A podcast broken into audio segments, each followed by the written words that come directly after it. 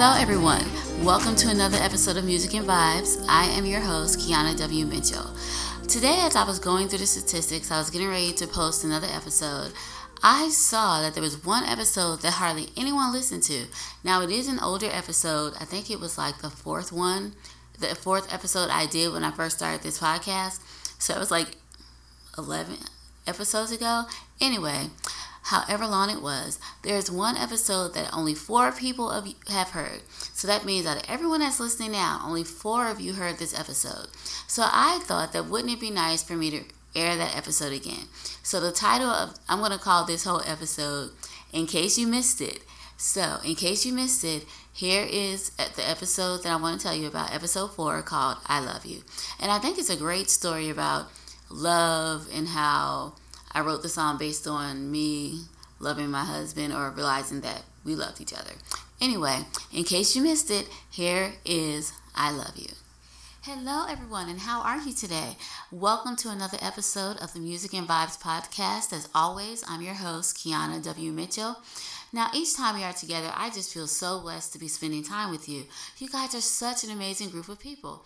It is unbelievable, but you guys are so awesome. So I want to say thank you, thank you for being so faithful and listening to me and visiting with me every single weekend. Now, let me just ask a question. Is it just me, or have you noticed that there are a lot of parents out there who are afraid to talk to their kids about sensitive topics? The other day at my daughter's school, someone um, came in to talk with the sixth graders about AIDS and HIV. And last year, someone was there when she was in fifth grade. A nurse came in, I believe, to talk with her about how their bodies were developing as they get older. I thought it was kind of funny though, because the school sent home a permission slip to see if it was okay for them to talk to my child about um, puberty and getting older, and also this year about the AIDS topic. And they wanted to know if my child could attend the class. Now, I always sign the form so that my daughter can be included in the class, but to be honest, my daughter already knows about all this information. You know why? Yes, because I told her. I talked to her about this when she was nine years old.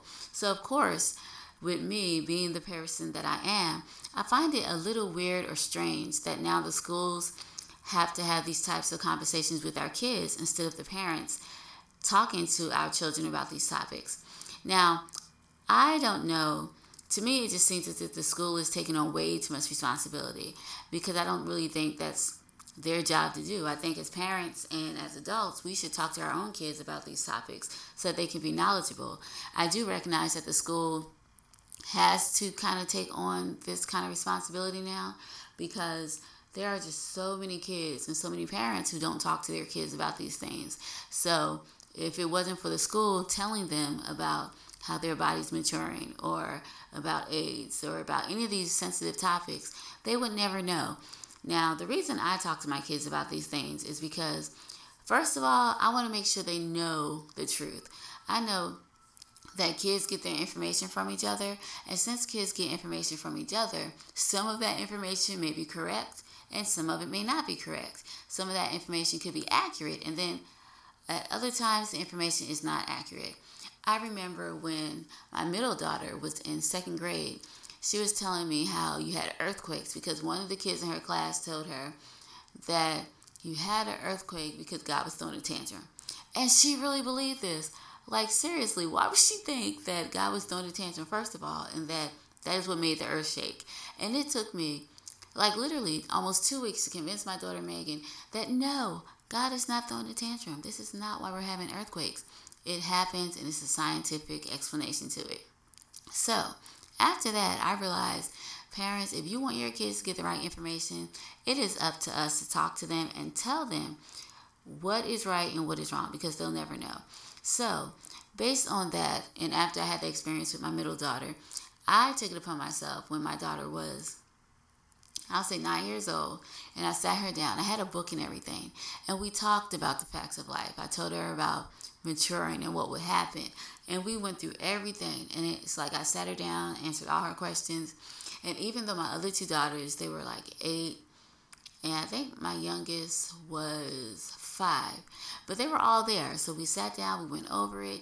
And even now, if they have any questions, they know they can come to me and I will tell them the right answer. We'll talk about it. And that is just how we do it. So when she had these classes, guess who she came home and talked to about it with? She talked to me about it. She's like, Mom, you were right. They said this, this, that, and the other. Or I already knew this because you already told me this. So she was more knowledgeable about what was happening with her body and also about AIDS and how you can contract it and everything because I already told her. So I just think it's great for us as parents to let our kids know and talk to them about these things because if we don't talk to them, somebody else will. That's always been my number one topic. If we don't tell our kids the truth about how their body develops and matures, and if we don't warn them about the hazards and pitfalls out there in life in regards to sex and all kind of things, then somebody else will tell our kids things, and it could it's probably to be wrong, especially if it's a kid their age. So, and then you don't know what people are going to tell your kids. And for me, I find it easier for me just to tell my kids what they need to know, give them the facts, and let them know the truth from me rather than someone else telling them. Because I want my kids to be able to talk to me. I want them to be able to come and talk to me about these difficult or quote unquote sensitive topics and issues so that we can discuss that. And that way I can know what's going on in their head. And, you know, if it's something that we need to tweak, work on, or talk about, we can do it because the conversation is open.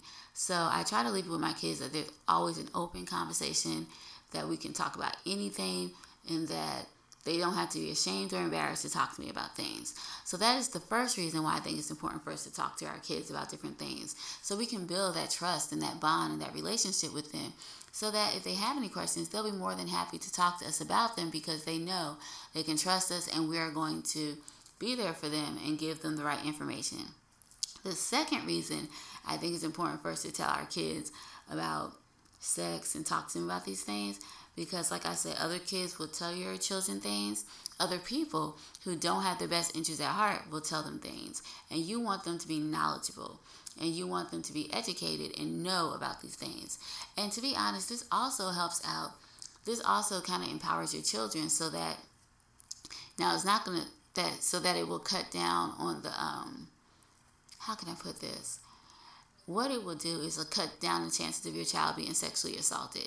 Because if your kids at a young age know that this is what this, if they know the names of their body parts, then they will know if someone touched them there, they can come and tell you about it rather than saying a little baby name that you may have given them. I went to a workshop, I'm a counselor, so I went to a workshop and they were saying that one of the best things we could do for our kids when they are young is to tell them and teach them the name of their body parts. Because if a sexual predator or a child predator hears your child refer to their body part like with the right name, they're not going to want to touch your kid because they know this child knows and this kid can tell. This kid's going to get me in trouble. So that is one way that the facilitator told us that we should educate our children. And then to and then I mean at the end of the day, we're parents. It's our job, it's our responsibility. We shouldn't put this on the school. It's something we should do so that we know for a fact that our kids are getting the education that they need. Now, I do have to say, in the school's defense, I understand why they do it.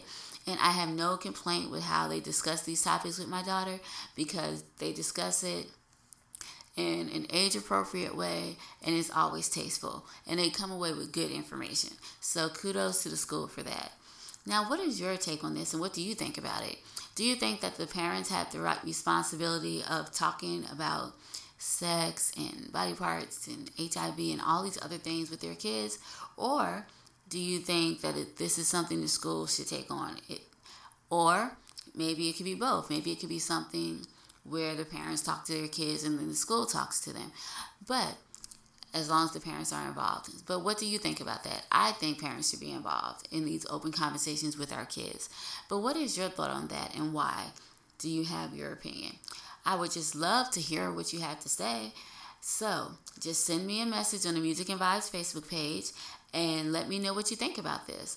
And I would love to hear what you have to say. Now, I know you all have a lot of good insight on this topic, and I know that you have an opinion, so I can't wait to hear it from you. All right.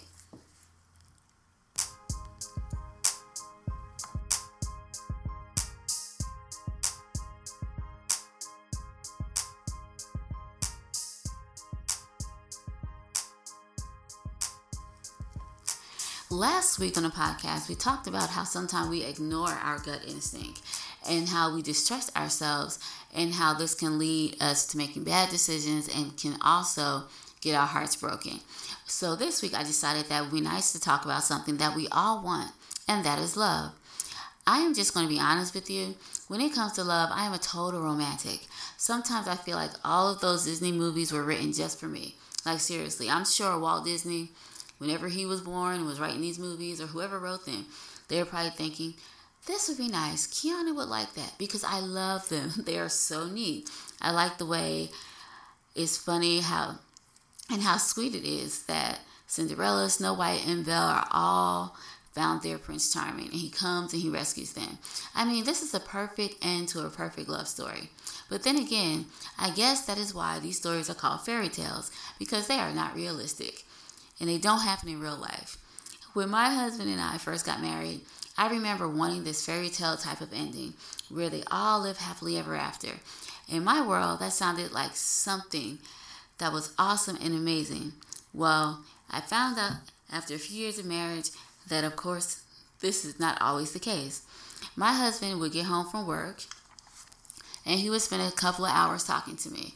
Then we would fall asleep, snuggled up in each other's arms, while he whispered lots of compliments and I love you in my ear. Okay, stop laughing. This is what I really thought that it would be like when I got married. I did, because when we were dating, we would always talk and do all of this stuff. So I just assumed married life was a continuation of all of these awesome things. I was so excited. I even got books on how to make your marriage romantic and how to successfully bond. If you name the book, I had it. Now, my favorite book was called The Five Love Languages by Gary Chapman because it made so much sense. I'm a practical person, so if you can give me a how to book like do this, do that, I'm good to go. The book, The Five Languages, um, Five Love Languages, is an awesome read. In this book, Gary Chapman, the author, talks about learning each other's love language so that you can make your spouse feel love since you are speaking to them in his or her love language. Now, according to the book, the five love languages are all right, if you want to get paper and pen, you can write this down, or you can just buy the book. Either one is words of affirmation, quality time, receiving gifts, acts of service, and physical touch. In the book, Dr. Chapman explained that at some point in our lives, we all give and accept love in all of these languages, but that we feel the most love in our own love language. And that if we want to learn how to show love to our spouse in a specific way, we should learn what their specific love language is and then do their love language so that they will feel more loved and appreciated. Now, after reading the first chapter of the book, I decided that this would be fun for my husband and I to do, and we should read the book together. And I thought it would be so much fun for us to take the love language quiz together. I was just so excited that my husband and I could read the book together. It was amazing. I was like, we can do this, we can do that. I had all these awesome plans for how we were going to complete the book together and take our test. However, I did not take into consideration that my husband might not want to read the book or take the test, which he didn't. So, when I told him my awesome idea, he was not happy or enthusiastic. Not only did he not want to take the test with me, he didn't even want to read the book. So, of course, in my mind, I'm thinking, first, I didn't understand why he couldn't read the book because, like, this is such an awesome book and it'd be great for us to read together. And then the second thing I can understand is why he didn't even want to take the love language test. I'm just like, well, how are we going to know each other's love language if we don't take the test? I was boggled. My mind was blown away. I couldn't figure out who wouldn't want to take a love language test and who wouldn't want to read a book. Needless to say, that conversation did not go well. And in the end, we ended up arguing about the Five Love Languages book, which I know Gary Chapman did not intend for his book to become the center of a disagreement. Yes, he did not. Now, I'm pretty sure that if he heard this, he would probably come and talk to me like, Kiana, it's not what I meant. I didn't say you had to make your spouse read the book. I know, but at the time, that's what I was thinking. So then I was like, fine, don't have to read the book with me. I'll read it by myself. So I went and I read the book, and with each chapter of the book, I got more and more annoyed that my husband did not want to learn my love language and read the book with me. So the book did not help me out much. So eventually I just stopped reading it. And to be fair about this, it wasn't as if my husband was not being loving to me in his own way, but because I felt he just wasn't trying hard enough to speak my love language, I couldn't see anything else. Seriously, like I was really upset about this. Not for one day, but for like years. I'm talking five, six, seven years. Like for years, I was upset about this. And for years, this was a topic of conversation. If anyone mentioned a book, we'd like, do not talk about that book. Because we both got upset. It was like a heated thing for years. Until one day, I don't know what it was. Maybe I grew up, maybe I matured, but one day I um, realized how stupid this whole thing was. And I wasn't exactly sure what happened, but I just realized this was ridiculous. Like, Kiana, this is dumb. I realized I was acting stupid and that I was acting ridiculous because now my husband was an inconsiderate person and was just ignoring me and being rude. That's one thing. But he was trying to show me love and give me love the best way that he knew how. And I was refusing it because it wasn't how I thought he should give me love. And I learned at the end of all these years that you cannot make people love you in a way you think that they should give you love because we're all different. We're individuals. So if I'm a huggy kind of person, which I am, and my husband is not, it doesn't mean that he loves me any less than I love him because he doesn't give me as many hugs. Or if I'm a I love you person all the time. Like I could tell people I love them five, six times a day. But my husband is not like that. He can tell you once, which is fine. But that does not mean that he loves me any less because he's not constantly saying, Oh, I love you, I love you, I love you. And I'm constantly saying, I love you, I love you, I love you. Just because we're different doesn't mean that we love each other any less. It's just that we're different people and different individuals.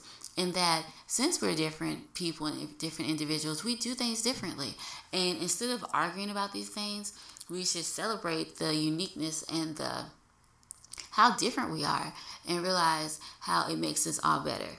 Because I think in our home, it works for one person to be all lovey dovey and touchy feely and stuff, and one person not to be. Because if that was the case, nothing would ever get done. It would not be a good match. So I think we are meant to be together, and just our dynamics, our personality makes us compatible. But it took me a while to realize this. And so I began to see that my husband did love me, and I recognized how he was trying to show me love by different things that he did and different things that he said. So I began to accept it and stop badgering him. You should do this, or you should do that, or you should say this. And I was like, I realized that he did love me and that he was telling me in his way. Now, later on, I did go back and read the whole book again, and I discovered that the reason Dr. Chapman suggested that we learn our spouse's love language was not solely for the purpose of our spouse giving us love in our language, but it was also for us to be able to recognize the love that our spouse was trying to give to us. So, years after the fact, I finally got the meaning of the book. Now, I still would recommend this book to anyone who wants to learn how to love their spouse in their love language, but please, first of all, read the whole book. Don't stop at chapter number one in the quiz. Read the whole book. And then don't make the mistake that I made when I read this book for the first time. I do not want you to be mad and upset if your husband or wife doesn't want to go along with reading the book and find out your love language. I would say read it, but read it with the purpose of wanting to understand what your love language is and wanting to understand what your spouse love language is so you can recognize the love that they're trying to give you and then return it. So read it with a giving mindset rather than a receiving mindset, which is what I had when I first read the book. So that is what I want to tell you because I do not want you to spend years mad about a book that is intended to help you love each other and get closer. So, that is my story for today. And the song that I want to share with you today is called I Love You. Now, I wrote this song um, as a result of the story that I just told you. So, it's like once I figured out that my husband was giving me love in his love language, then I was able to see it. So, the song's pretty much um, how my husband talks about how I've noticed that my husband loves me in different ways just by the things that he does. So that is why I wrote the song I Love You. So I hope you enjoy as you listen to the song and think about what I just said and accept love from your spouse in the way that they're giving it because we all are different and we're individual and each person shows love in different ways. So now for your listening pleasure, here's the song I Love You. I used to wonder why you didn't gaze into my eyes. Or shower me with gifts or tons of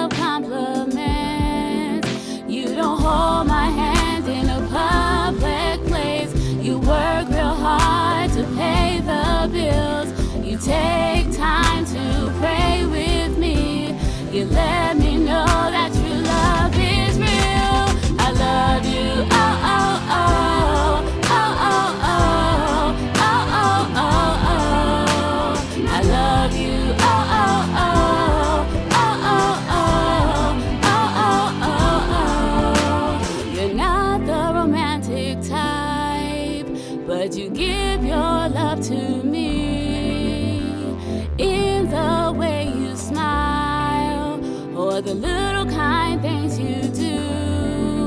You don't hold my hand in a public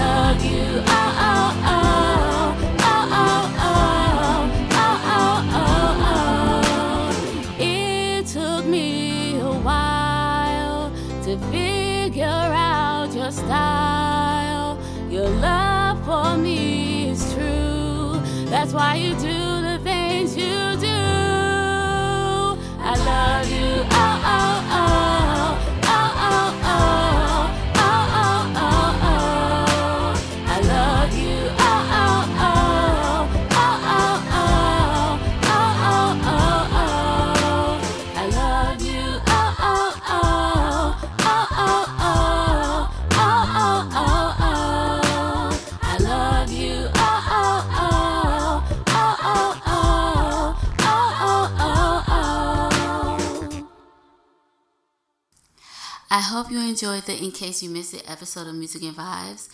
I am so happy to share this episode with you. Like I said earlier, I just noticed a lot of people had not listened to it, and so I thought it would be fun and great to just bring it back so you can hear it just in case you missed it. Well, I wanted to thank our sponsor, Unique Music, for sponsoring this episode of the podcast. Unique Music is a publishing company, and Unique Music is also the publishing company that's in charge of all the music that you hear. All the music and all the songs that you hear are written by me, Kiana W. Mitchell, and they are copyrighted. Now, I would love to hear from you, talk to you, you know, just communicate during the week. So, you can go to the Music and Vibes Facebook page and leave me a message either in the comments or you can leave me a message in the messenger part of Facebook. But do something, leave me a message so I can get in contact with you. I think it'll be fun to reach out and connect with you all because I enjoy spending time with you each and every week. Now, I also want to remind you if you have not done this already, go over to iTunes and leave a review for the podcast. I would love to hear your thoughts and your feedback, and it would be amazing to hear from you. As always, share this podcast with a friend so that our audience can grow and we can have more people. Like I always say, there's enough of this podcast and enough of all of us to go around. And so let's do what we can to share and make our community a lot better. Well, thank you, thank you, thank you so much for spending time with me this week. I love you guys. I love spending time with you. And I just love what we're able to do each and every week when we come together. So thanks for hanging out with me. I truly enjoyed it. Well, I hope you're having a good week, whether you're winning or losing. I love you, and no matter what, you're gonna make it through. Bye bye for now, and have a great week. Hope you're having a good day, whether you're winning or losing. I love you.